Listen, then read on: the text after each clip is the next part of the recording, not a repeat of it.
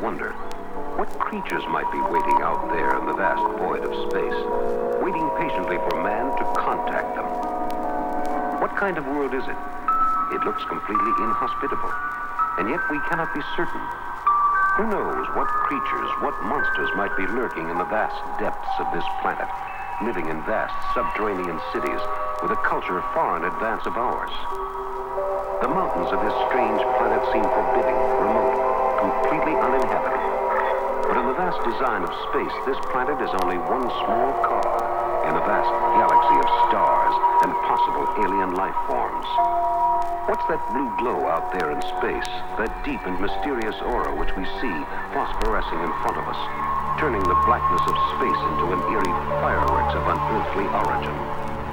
As we watch, the aura changes colors, turning from blue to red, shifting through all the colors of the rainbow.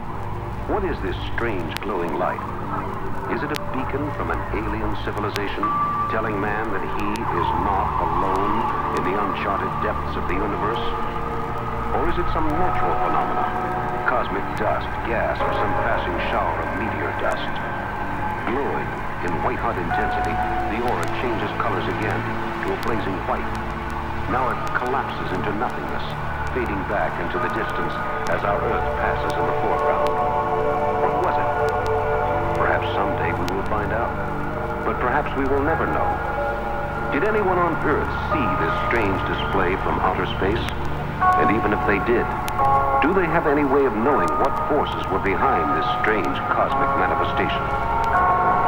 We ourselves are only a tiny speck on the vast design of things, no smaller than the center of a carbon atom in relation to its own small universe.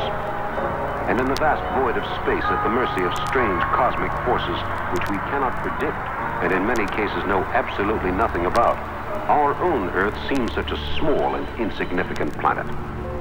But out in space, the radio signals we send out let other possible civilizations know that we do exist and that we have a culture.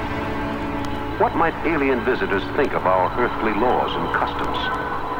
Might they not consider us mere barbarians in the truest sense of that word? The barbarians and Stone Age men of the universe? Here we see a small object in space hovering next to a large red planet, very much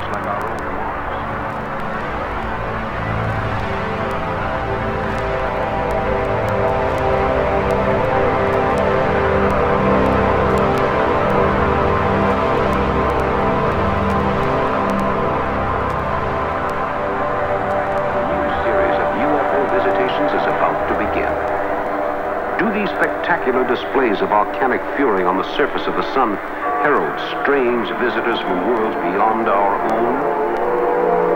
In the past, UFO visitations have been linked by Project Blue Book, the Air Force manual on such activities, with atomic testing and weather disturbances and cycles of the sun and the moon.